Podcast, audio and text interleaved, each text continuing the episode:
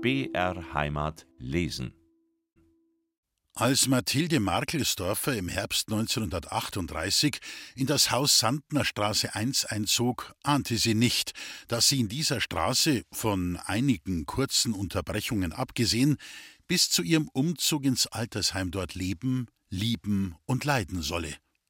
Gleichwohl war eine große Ruhe über sie gekommen.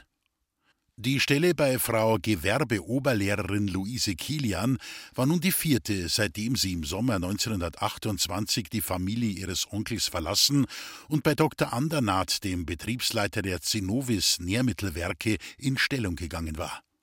Vier Jahre hatte sie dort gearbeitet, dann folgten zwei Jahre bei Amtmann Rittmeier, weitere vier Jahre bei Frau Geheimrat Strehler. Dort hatte sie ihre jetzige Herrschaft, Fräulein Kilian, kennengelernt. Frau Geheimrat Strehler oder wie sie genau hieß, geheime Rechnungsrat und Garnisonsverwaltungsdirektorswitwe, eine zierliche alte Dame mit schlohweißem Haar und schwarzen Augen, deren Mutter Hofdame bei König Ludwig I. gewesen war, bewohnte eine wunderschöne Fünfzimmerwohnung in der Kreitmeierstraße. Ihr Sohn, Gerichtsrat Dr. Alfred Strehler, hatte nach seiner Scheidung wieder bei der Mutter Wohnung genommen. Als er aber dann eine eigene Wohnung in Schwabing bezog, vermietete Frau Geheimrat, wie sich die alte Dame von Mathilde nennen ließ, zwei Zimmer an Fräulein Kilian. Diese bat Mathilde auch ihre Räume gegen Bezahlung mitzuversorgen, desgleichen ihre Wäsche zu übernehmen. Das bedeutete zwar mehr Arbeit, zumal Dr. Strehlers Wäsche auch noch im Haushalt seiner Mutter gewaschen und gebügelt wurde, aber Mathilde war der zusätzliche Verdienst willkommen. Seitdem sie bei Andernatz einmal durch Glück oder Zufall an eine Opernkarte gekommen war, eine der beiden Töchter war krank geworden und die Gesunde durfte nachts nicht alleine ausgehen, war die Oper Mathildes Leidenschaft.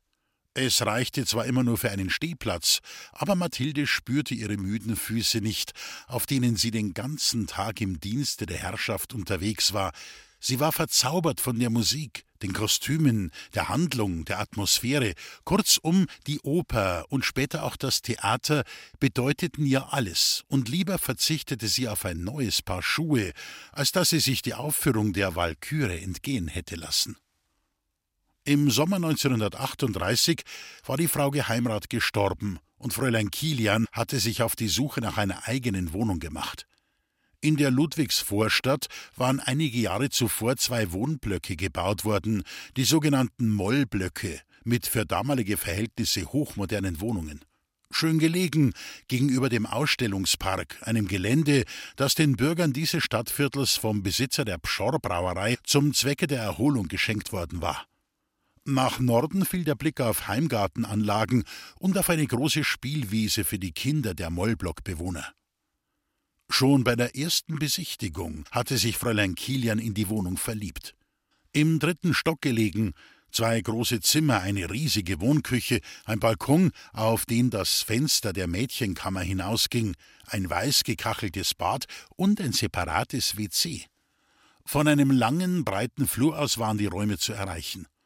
Fräulein Kilian, die kurz zuvor eine gut bezahlte, aber arbeitsintensive Stelle in der Meisterschule für Mode angetreten hatte, bot Mathilde an, mit ihr zu kommen und ihr, die sie den ganzen Tag außer Haus war, selbstständig den Haushalt zu führen. Überglücklich sagte Mathilde zu, und so feierten die beiden Frauen schon Weihnachten 1938 in der sehr hübschen, mit hellen, modernen Möbeln und vielen Bildern, Fräulein Kilians Bruder war Kunstmaler, eingerichteten Wohnung. Die Dame nähte alle ihre Kleider, Mäntel und Kostüme selbst und ließ Mathilde so nach und nach Arbeiten übernehmen, wie Durchschlag, Schnitt verkleinern oder vergrößern, pikieren, wattieren, versäubern, dämpfen und säumen, so dass Mathilde im Laufe der Zeit eine schöne Fertigkeit im Schneidern erlangte. Aber dies und das selbstständige Arbeiten waren nicht die alleinigen Gründe, dass sich Mathilde in diesem Haushalt so wohl fühlte. Es war die Abwesenheit von männlichen Personen, welche Mathilde unbeschwert sein und freier atmen ließ. Es war zwar nicht so, dass sie öfter physischer oder psychischer Gewalt ausgesetzt gewesen wäre, Aber die Erfahrungen, die sie gleich bei ihrer ersten Stelle, nachdem sie die Familie ihres Onkels verlassen hatte, gemacht hatte, waren ernüchternd genug und nicht dazu angetan, Vertrauen in die Spezies Mann zu wecken. Das letzte halbe Jahr bei Direktor Andernath war für sie die Hölle gewesen. Anfangs sehr subtil, dann allmählich dreister und rücksichtsloser werdend, hatte dieser Mann, der ihr Vater hätte sein können, seine beiden Töchter waren nur wenig jünger als sie, versucht, Mathilde zu verführen. Mathilde, der inzwischen die ganze Lebensgeschichte ihrer Mutter bekannt geworden war und die sich fest vorgenommen hatte, das Versprechen, das sie dem Großvater auf dem Totenbett gegeben hatte, zu halten, war mit zwanzig Jahren noch völlig unerfahren in Hinsicht auf das andere Geschlecht. Sie war noch mit keinem Burschen gegangen, hatte vielleicht einmal mit den Freunden ihrer Brüder einen kleinen schüchternen Kuss getauscht, aber was darüber hinausging, davon wollte sie nichts wissen. So hatte sie anfangs den Annäherungsversuchen des kleinen, korpulenten, fast kahlköpfigen Mannes keine Beachtung geschenkt. Sie kannte die Strategie des Verführens nicht. Wenn er, meist schon etwas angeheitert, abends nach den Einladungen und den Herrenabenden, die sich meist bis Mitternacht hinzogen, zu ihr, die sie mit dem Riesenabwasch beschäftigt war, in die Küche kam und sie lobte, ihr ein wenig schmeichelte, ihr ab und zu Geld zusteckte, so fand sie nichts dabei. Sie bedankte sich artig, ließ sich aber nicht in ihrer Arbeit aufhalten. Ein bisschen wunderte sie sich zwar über die manchmal recht großzügigen Geldgeschenke, die sie bekam, betrachtete sie aber als freundliche Geste, da ihr Lohn verglichen mit dem Arbeitspensum recht schäbig war. Auch die Weihnachtsgeschenke, meist Stoff für eine Schürze oder Wolle zum Stricken, waren enttäuschend aber da Frau Andernath, eine Dame aus der Schweiz, ihr einiges an Kochen, Wäsche und Möbelpflege beigebracht hatte und Mathilde sich mit den beiden Mädchen, der Liesel und der Friedel, gut verstand, wollte sie lieber bleiben und sich keine neue Stelle suchen. Erst als die Avancen des Herrn Direktor deutlicher wurden und dazu von Berührungen der unangenehmsten Art begleitet waren, begriff das Mädchen. Sie wich aus, versuchte den Abwasch schon fertig zu haben, bevor die Gäste gegangen waren, und zerbrach dabei in ihrer Nervosität und Hast manchmal Geschirr, was ihr Schelte von der Hausfrau einbrachte. Sie wies das Geld zurück, bat schüchtern, sie doch nicht zu bedrängen. Es half nichts. Manchmal dachte sie daran, sich der Hausherrin anzuvertrauen, verwarf aber den Gedanken bald wieder. Es war ja eigentlich nichts passiert. Herr Andernath, der es nicht gewöhnt war, dass sich ein so subalternes Geschöpf wie ein Dienstmädchen zierte, ging nun aufs Ganze. Zu Beginn der großen Ferien, Frau Andernath war mit den beiden Töchtern schon in das Sommerhaus am Starnberger See gezogen, wurde Mathilde unter dem Vorwand, bei einem Herrenabend gebraucht zu werden, zurückgehalten. Drei Tage später sollte sie ins Sommerhaus nachkommen. Aber der Herrenabend fiel überraschend aus. Mathilde, die untertags schon mehrmals im Büro nachgefragt hatte, was sie denn herrichten solle, bekam keine befriedigende Antwort. Ihr schwante nichts Gutes. Erst beim Abendessen, das Herr Andernath allein in dem mit schweren, dunklen Möbeln ausgestatteten Speisezimmer einnahm, sagte er Mathilde beiläufig, dass der Herrenabend nicht stattfinden würde. Mathilde fühlte sich in der Falle. Sie blieb in der Nähe der Türe stehen und wartete auf die Anweisung zum Abräumen. Dabei schossen ihr tausend Gedanken durch den Kopf. Sollte sie gleich nach dem Abwasch und dem Aufräumen der Küche in ihre Mädchenkammer flüchten? Aber sie hatte ja keine Schlüssel zum Absperren. Sollte sie unter einem Vorwand das Haus verlassen? Aber wohin dann? Sollte sie ihren Arbeitgeber anflehen, sie doch in Ruhe zu lassen? Wahrscheinlich zwecklos. Ihre Überlegungen wurden durch die leise, ein wenig belegte Stimme des Mannes unterbrochen. Mathilde, Sie können jetzt abräumen. Langsam, immer bedacht außerhalb der Reichweite des Mannes zu bleiben, näherte sie sich dem Tisch. Aber er blieb ruhig sitzen und sah ihr nur etwas geistesabwesend zu, wie sie das Geschirr und die Speisereste auf dem Tablett zusammenstellte. Doch als sie damit der Türe zustrebte, fühlte sie sich von hinten an beiden Oberarmen festgehalten, mit einer Kraft, die sie dem kleinen Mann nicht zugetraut hatte. Einige Sekunden gelang es ihr noch, das Tablett auszubalancieren, dann entglitt es ihr. Ein schriller Schrei entrang sich ihrem Munde. Sei doch ruhig, Mathild, sei doch ruhig, ich will dir doch nichts Böses. Aber Herr Direktor, das Geschirr. Das Geschirr, das Geschirr, das ist doch gar nichts. Morgen kaufen wir ein neues. Dreh dich doch mal um zu mir, du kleines Dummerle. Schau mich doch mal an. Bittschön, Herr Direktor, lassen's mich gehen, ich bin nicht so eine. Ja, was denn für eine? Du bist doch ein weibliches Wesen. Was meinst du denn, wie oft ich mir das schon vorgestellt habe mit dir? Pass auf, das gefällt dir schon auch. Mathilde war es währenddessen gelungen, einen Arm frei zu bekommen, und so drehte sie sich zu dem Mann um, der aber gleich versuchte, sie um den Hals zu fassen und an sich zu ziehen. Dabei zwängte er sein rechtes Bein zwischen ihre Knie und drängte sie zur Wand hin. Stell dich doch nicht so an, was ist denn schon dabei, wenn du mich ein bisschen lieb hast? Aber Herr Direktor, Ihre Frau, Sie sind doch verheiratet. Meine Frau braucht doch nichts zu erfahren, die hat doch noch nie was gemerkt. Jetzt tu nicht so lang rum, geh her oder. Mit diesen Worten zog er sie mit einem brutalen Ruck an sich und wollte sie auf den Mund küssen, aber da er fast einen Kopf kleiner war als sie, versetzte er ihr nur einen Biss in die Unterlippe. Ah, lassen Sie mich in Ruhe, ich habe Ihnen doch nichts getan, lassen Sie mich doch, oder ich schrei. Das wirst du schön bleiben lassen, außerdem hört dich ja niemand. Jetzt ließ er ihren Nacken los und krallte sich mit der freien Hand in ihre Brust. Dabei zerriss der dünne Stoff ihrer Sommerbluse. Das Geräusch des reißenden Gewebes erfüllte Mathilde mit unbändiger Wut. Ihre Abscheu vor diesem alten, geilen Mann verlieh ihr für einen kurzen Moment große Kraft. Mit ihrer freien Hand gab sie ihm einen solchen Stoß vor die Brust, dass er losließ und zurücktaumelte. Er stieß an den Tisch, rutschte mit den glatten Sohlen seiner feinen Lederpantoffel auf dem Parkett aus und fiel rücklings auf den Boden. Reflexartig beugte sich Mathilde hinunter und wollte ihm aufhelfen, doch sie schreckte zurück vor der irrsinnigen Wut, die sein Gesicht verzerrt hatte. Er keuchte Du kleine, undankbare Kröte, was glaubst du denn, wer du bist? Du bist ein Niemand. Hau ab und lass dich nie wieder hier blicken, du, du, du Luder, du, du Fetzen, du Miststück. Mathilde floh aus dem Zimmer, den langen Flur entlang, erreichte die Wohnungstüre, riss sie auf und hastete die Treppe hinunter. Erst auf der Straße blieb sie stehen. Die widerstreitendsten Gefühle tobten in ihr. Wut, ja Wut, aber auch Ekel, Angst und Scham, Verzweiflung. Sie fing zu zittern an, musste sich an die Hausmauer lehnen. Dann kamen die Tränen. Was hatte sie nur getan, dass der Direktor sie so gedemütigt hatte? War es ihre Schuld? Wie konnte ein Mann, der studiert hatte und eine so hohe Stelle bekleidete, sich so gegen alle Vernunft verhalten?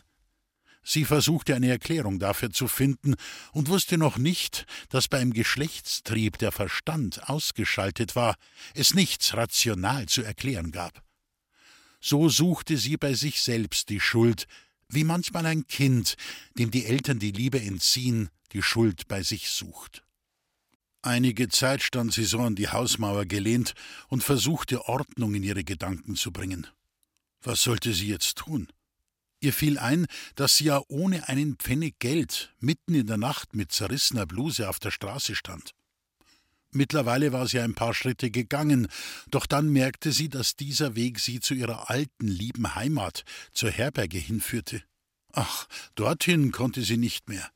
Sie war zwar seit dem Auftritt, der zu ihrem Auszug aus der Familie des Onkels geführt hatte, wieder ein paar Mal dort gewesen, und das Verhältnis zu Tante Emmy hatte sich eingerenkt, aber diesen Menschen konnte sie das Vorgefallene nicht berichten. Mechanisch ging sie weiter, einen Fuß vor den anderen setzend, nur weg vom Ort ihrer Schande. Sie kam am Sechziger Stadion vorbei, ging die Brudermühlstraße weiter, die Häuser waren alle dunkel, alle Welt lag im Schlummer. Wie gut es die Leute hinter diesen Mauern hatten. Einmal in einem eigenen Bett schlafen, das Essen für die eigene Familie kochen, eigene Kinder liebhaben dürfen. Würde es je dazu kommen? Als sie am Judenfriedhof vorbeikam, der geheimnisvoll mit seinen dunklen Zypressen hinter den hohen Backsteinmauern lag, verschnaufte sie ein wenig. Der etwas vorspringende Sockel der Friedhofsmauer war ja ein willkommener Platz. Die Toten hinter diesen Mauern hatten es ja eigentlich noch besser als die schlafenden Menschen in ihren Betten. Sie wurden nie mehr geweckt, brauchten sich um nichts mehr zu sorgen. Clary fiel ihr ein, die Gefährtin ihrer Kindheit. Wo war sie nun? Mathilde legte den Kopf in den Nacken und sah zum üppig bestirnten Himmel empor. Da löste sich eine Sternschnuppe und zog einen langen Lichtstreif hinter sich her. Ja, freilich, die Laurentius-Tränen, die im August zur Erde fielen. Aber dann dürfte sie sich ja auch etwas wünschen. Ich wünsche mir, dass ich eine Familie und viele Kinder bekomme, für die ich sorgen kann. Dieser leise gemurmelte Wunsch machte sie zuversichtlicher, so dass sie leichter atmete, und so sog sie in tiefen Zügen die würzige Nachtluft ein. Langsam arbeitete auch ihr Verstand wieder. Wo sollte sie diese Nacht bleiben? Aber dass sie das nicht gleich gemerkt hatte. Sie war ja schon den halben Weg weit zum Häuschen der Schlachters gewandert, die am Waldfriedhof wohnten. Zu ihnen wollte sie, diese Menschen würden sie aufnehmen, ohne Wenn und Aber. Also, frisch marschiert, kommandierte sie sich selbst, und so schritt sie zügig und ohne sich noch einmal aufzuhalten ihrer Zuflucht zu. Die Schlachters, ein Ehepaar in den Fünfzigern, waren einfache, arbeitsame Leute, die sich das Häuschen durch eisernes Sparen und unermüdliches Schaffen fast nur in Eigenarbeit, ohne Handwerker erbaut hatten. Jahrelang hatten sie sich nach Feierabend und an den Wochenenden abgewerkelt, geschuftet und saßen nun zufrieden und glücklich in ihrem eigenen Reich. Ein weitläufiger Garten mit vielen Obstbäumen, Beerensträuchern und Gemüsebeeten umgab das Haus. Mathilde hatte die Frau bei den Andernats kennengelernt, wo diese alle vierzehn Tage bei der großen Wäsche mithalf. Die mütterliche Frau, deren einziger Kummer war, dass die Ehe kinderlos geblieben war, hatte das elternlose Mädchen, von dessen schwerer Jugend sie nach und nach erfuhr und das ihrer Meinung nach bei den Andernats schamlos ausgenutzt wurde, bald ins Herz geschlossen und betrachtete sie gewissermaßen als spätes Mutterglück. Die freien Sonntagnachmittage verbrachte Mathilde oft bei ihrer neuen Familie und wurde dort umsorgt und verwöhnt. Frau Schlachter strickte Mathilde eine wunderschöne, cremefarbene Trachtenjacke, bestickte diese kunstvoll und ließ aus alten Silbertalerstücken Knöpfe anfertigen, womit diese verschlossen wurde. Ein Prachtstück, das Mathilde viele Jahre ihres Lebens begleitete. Weit nach Mitternacht langte Mathilde bei dem Grundstück der Schlachters an. Sie kletterte über den Zaun und klingelte. Lange rührte sich nichts, dann vernahm sie eine verschlafene Stimme. Was ist denn da los? Wer ist denn draußen? Ich bin's, Schlachtermutti, die Mathilde. Es ist was Furchtbares passiert, bittschön, lass mich rein. Da wurde auch schon die Türe aufgerissen und Mathilde warf sich in die Arme der völlig überraschten Frau. Ja, Madel, wie schaust denn du aus? Wo kommst denn her? Soll's denn nicht in Starnberg sein? Anstelle einer Antwort fing Mathilde wieder zu weinen an. Ihre Beruhigung über das Vorgefallene war nur oberflächlich und vorübergehend gewesen. Frau Schlachter führte das Mädchen zu einem Sessel, drückte es nieder und eilte dann in die Küche, wo sie nach kurzer Zeit mit einer Tasse heißer Milch zurückkam. So, das trinkst jetzt einmal, dann geht's dir schon wieder besser. Als Mathilde die Milch ausgetrunken hatte, nahm ihr die Frau die Tasse ab, legte den Arm um sie und bat: Jetzt, Mathild, jetzt verzähl einmal, was da passiert ist. Weißt, Schlachtermutti, ich bin gestern durch Stamberg gefahren, weil nur ein Herrenabend hätte sein sollen, aber dann, aber dann, der Herr Andernat, der hat dann. Die Scham über das Geschehene würgte ihr die Stimme ab und sie fing wieder zu weinen an. Der alte Buck, der alte wird denn dir nie gescheiter. Ja, Mathild, was ist dann passiert? Hat er die, du weißt schon, hat er die, Madel sagt, dass das nicht wahr ist. Na, Schlachtermutti, er hat wollen, aber ich bin ihm ausgekommen und dann bin ich davon gelaufen und jetzt weiß ich nicht, wie es weitergehen soll. Ich kann doch da nicht mehr hin. Was soll ich denn jetzt da? Jetzt schlafst du erst einmal. Ich richte ein Bett auf der Ottoman und morgen, das heißt heut, singen wir weiter. Mit diesen Worten war Frau Schlachter schon im Schlafzimmer verschwunden, wo sie ein Kopfkissen und eine Wolldecke holte und für Mathilde auf dem Wohnzimmersofa eine Lagerstatt richtete. Mathilde, die gedacht hatte, das Vorgefallene würde sie noch stundenlang beschäftigen und sie würde überhaupt nicht mehr ruhig schlafen können, lag nach einigen Minuten in tiefem Schlummer. Am nächsten Morgen, es war ein Sonntag, beratschlagten die Schlachters, wie es nun mit Mathilde weitergehen solle. Dass sie keinen Fuß mehr in dieses Haus setzen würde, das stand für Mathilde fest, und sie wurde darin von den beiden bestärkt. Nun erfuhr sie auch, dass der Vorfall mit Mathilde nicht der erste seiner Art war. Herr Andernath hatte schon öfter versucht, und es war ihm auch gelungen, die Dienstmädchen seiner Frau zu verführen, vorausgesetzt sie entsprachen seiner Vorstellung, hübsch, jung und naiv. Wenn das Verhältnis Folgen hatte, wurden sie entlassen.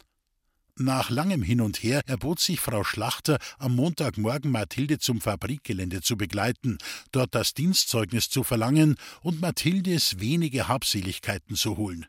Sie selbst wollte bei dieser Gelegenheit ebenfalls kündigen. Als sie das Pförtnerhaus betraten, sahen sie Mathildes Koffer in der Ecke stehen. Der Spazierstock des Großvaters mit dem eingeschnitzten Lustig und kreuzfidel lehnte daneben.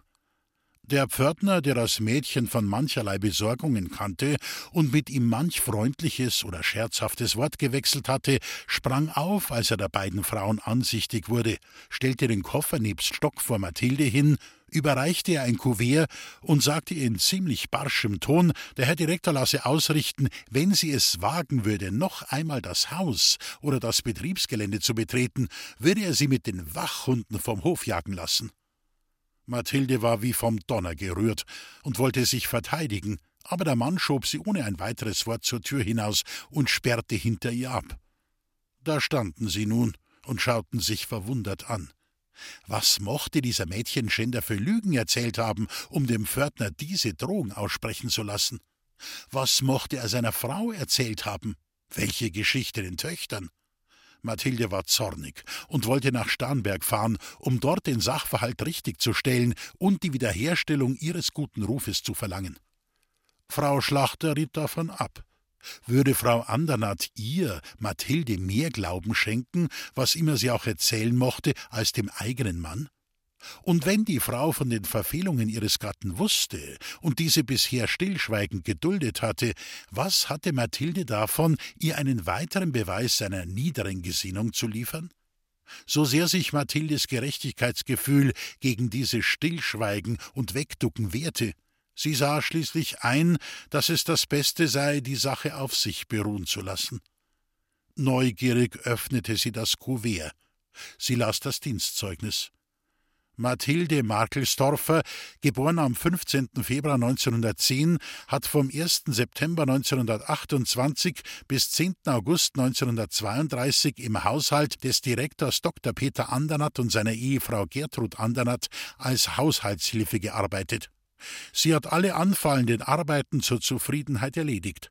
Fräulein Markelsdorfer verlässt ihre Dienststelle auf eigenen Wunsch hin. Gezeichnet Dr. Peter Andernatt. In diesen dürren Worten waren also vier Jahre zusammengefasst.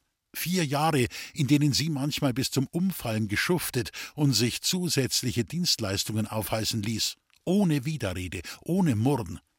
Ihr fiel ein, dass kurz nach ihrem Dienstantritt die beiden Mädchen einen Hund gewollt hatten. Herr Andernatt, der schon seit längerem mit einem Hund, den er zum Jagen mitnehmen konnte, geliebäugelt hatte, kaufte also einen Welpen. Anfangs war die Begeisterung der Mädchen groß. Sie gingen auf im Gassigehen, füttern, streicheln und spielen. Auf die Dauer jedoch wurden sie dessen überdrüssig.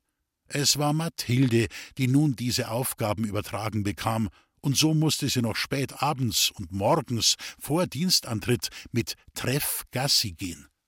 Wenn die beiden Mädchen abends in die Oper oder ins Theater gingen, die Familie legte großen Wert auf Bildung, war es Mathilde, die sie abholen und heimgeleiten musste. Kein Wort über Ehrlichkeit, Bereitwilligkeit, Freundlichkeit. Dieses Zeugnis, so empfand sie, war keine Empfehlung. Mathilde war davon mehr verletzt als von der Tatsache, dass ihr Lohn genauestens auf Heller und Pfennig berechnet war. Vom August hatte sie nur den dritten Teil ihres Lohnes erhalten. Als Frau Schlachter das Zeugnis und das Geld sah, meinte sie nur, ja, ja, die feinen Herrschaften, buiten sie weiß Gott wo's ei, dabei hat er jeder Arbeiter mehr Anstand und Herz als wir sie. Trotz dieses für sie ungünstigen Zeugnisses fand Mathilde rasch wieder eine Stelle und, wie sie meinte, sogar eine recht gute. Als sie neben vielen anderen Mädchen und Frauen in der Vermittlungsstelle für Hauspersonal wartete, kam eine junge, sehr hübsche und gut angezogene Dame herein, ließ ihren Blick mehrmals über die versammelten Stellungssuchenden schweifen und kam dann direkt auf Mathilde zu. Ich nehme an, Sie sind auf Stellungssuche. Könnten Sie sich vorstellen, bei mir zu arbeiten? Kommen Sie doch mit auf eine Tasse Kaffee, dann können wir die Sache in Ruhe besprechen. Mathilde war so perplex, dass sie nur stumm nickte und der Dame unter den neidvollen Blicken der anderen ins Freie folgte. Auf der Straße schob die Dame gleich ihren Arm in den Mathildes und lenkte sie in ein nahegelegenes Café. Während Mathilde ihren Kaffee, echten Bohnenkaffee, in kleinen Schlucken trank, plauderte die Dame munter drauf los.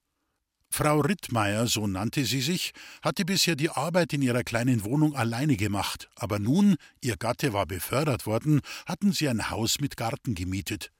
Dazu gehörte aber auch ein dienstbarer Geist, nicht wahr? Schließlich hatte sie ja auch noch andere Interessen, als den ganzen Tag das Staubtuch zu schwingen und am Herd zu stehen. Außerdem, ihre Mama hatte auch eine Perle gehabt. Ja, und da war nun ihre Wahl auf Mathilde gefallen, denn sie wollte keine alte, keine hässliche und auf gar keinen Fall eine schmuddelige Frau in ihrer Nähe, sondern was Hübsches, Junges, Sauberes. Ob das Fräulein auch kochen könne? Kochen konnte Mathilde, und einen Zwei-Personen-Haushalt zu bewältigen, das traute sie sich auch zu.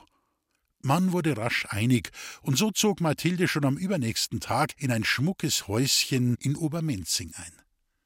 Der Herr des Hauses, Amtmann Rittmeier, war ein stiller, bescheidener Mann, bedeutend älter als seine junge, temperamentvolle Frau und rührend besorgt um das Wohlergehen und das Glück seines hübschen Weibchens. Sein großer Wunsch waren Kinder, aber damit, so vertraute sich Frau Rittmeier Mathilde an, wolle sie noch ein wenig warten und lieber das Leben genießen, so lange wie möglich. Das tat sie auch. Sie ließ es sich gut gehen, schlief lange, malte und musizierte ein wenig, zog sich gerne schön an und gab öfter Kaffeekränzchen. Aber auch Mathilde ging es gut. Obwohl die gnädige Frau im Haushalt keinen Finger rührte, ausgenommen das Einkaufen, hatte Hilda, wie Mathilde nun genannt wurde, ein angenehmes Leben. Ihr ging alles leicht von der Hand, sie arbeitete gerne, bekam viel Lob und fühlte sich wohl in diesem Haushalt. Meist war sie bereits am frühen Nachmittag mit der Hausarbeit fertig und ging dann in den Garten.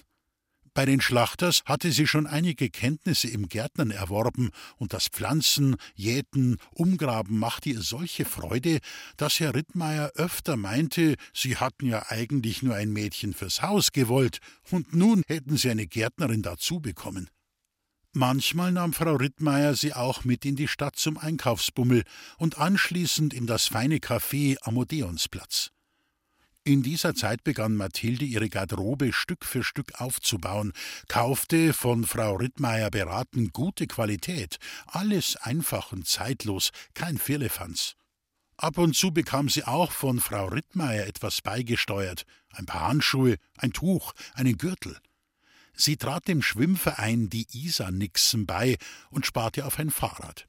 Sonntags traf sie sich manchmal mit ihren Brüdern, die sie dann überredeten, mit ihnen politische Versammlungen zu besuchen. Karl und Sepp waren bei der SPD engagiert und wollten, dass auch ihre Schwester politisch aktiv würde. Aber dazu war Mathilde nicht bereit. Als sie im Mai 1933 von der Bücherverbrennung am Odeonsplatz erfuhr, war sie zwar geschockt und konnte tagelang um die verbrannten Bücher trauern. Die ganze Tragweite und Tragik dieses Verbrechens kam ihr jedoch nicht ins Bewusstsein. Im Frühjahr 1934 änderte sich das Verhalten von Frau Rittmeier. Sie, die bisher wie ein großes Kind unbeschwert und heiter war, das ganze Leben wie ein nie endendes Fest betrachtet hatte, wurde nervös, fahrig, manchmal unbeherrscht. Mathilde vermutete, dass sie schwanger wäre. Allem Anschein nach glaubte das auch Herr Rittmeier. Er war noch rührender zu ihr, brachte Blumen, Pralinen, versuchte sie mit Spaziergängen und Ausflügen an die frische Luft zu locken, vergebens. Sie weinte, schrien manchmal an, blieb halbe Tage im Bett, verschwand dann wieder bis in die Nacht. Kurz, man musste sich Sorgen um sie machen.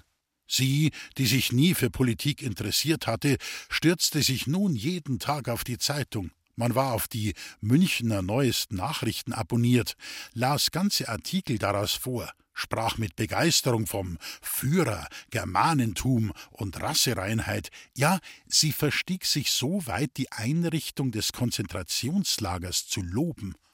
Mit diesen Tiraden erregte sie das Befremden ihres Gatten und Entsetzen bei Mathilde.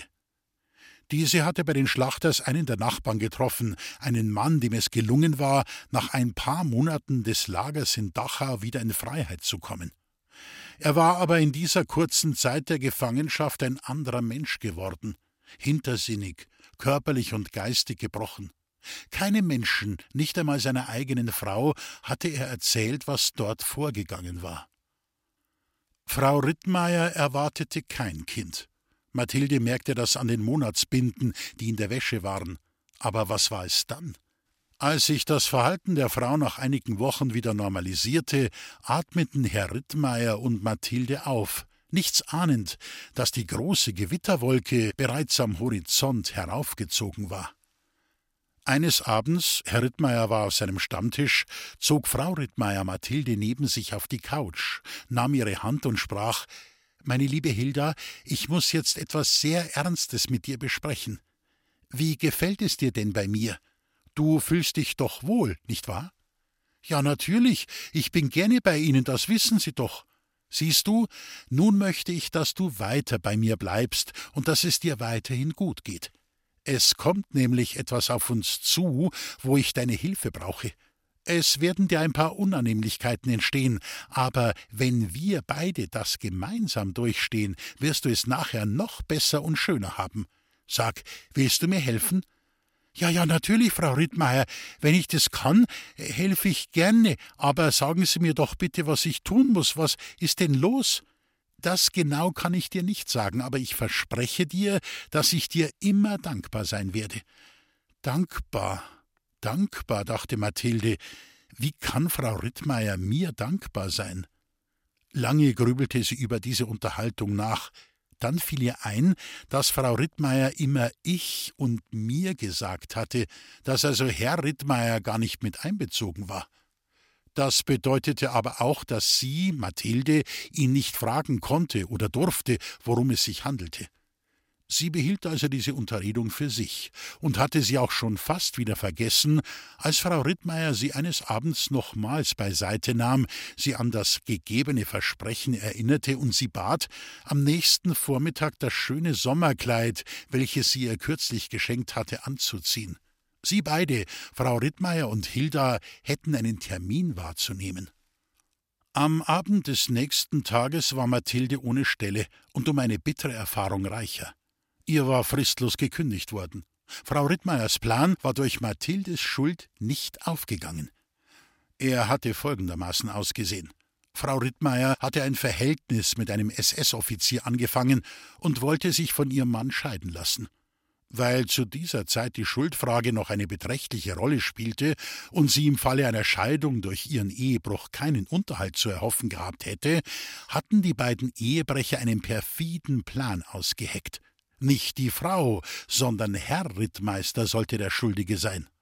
Mathilde sollte von ihm verführt worden sein und sollte lediglich vor Gericht aussagen und beschwören, dass sie mit dem Hausherrn seit einiger Zeit ein Verhältnis hatte.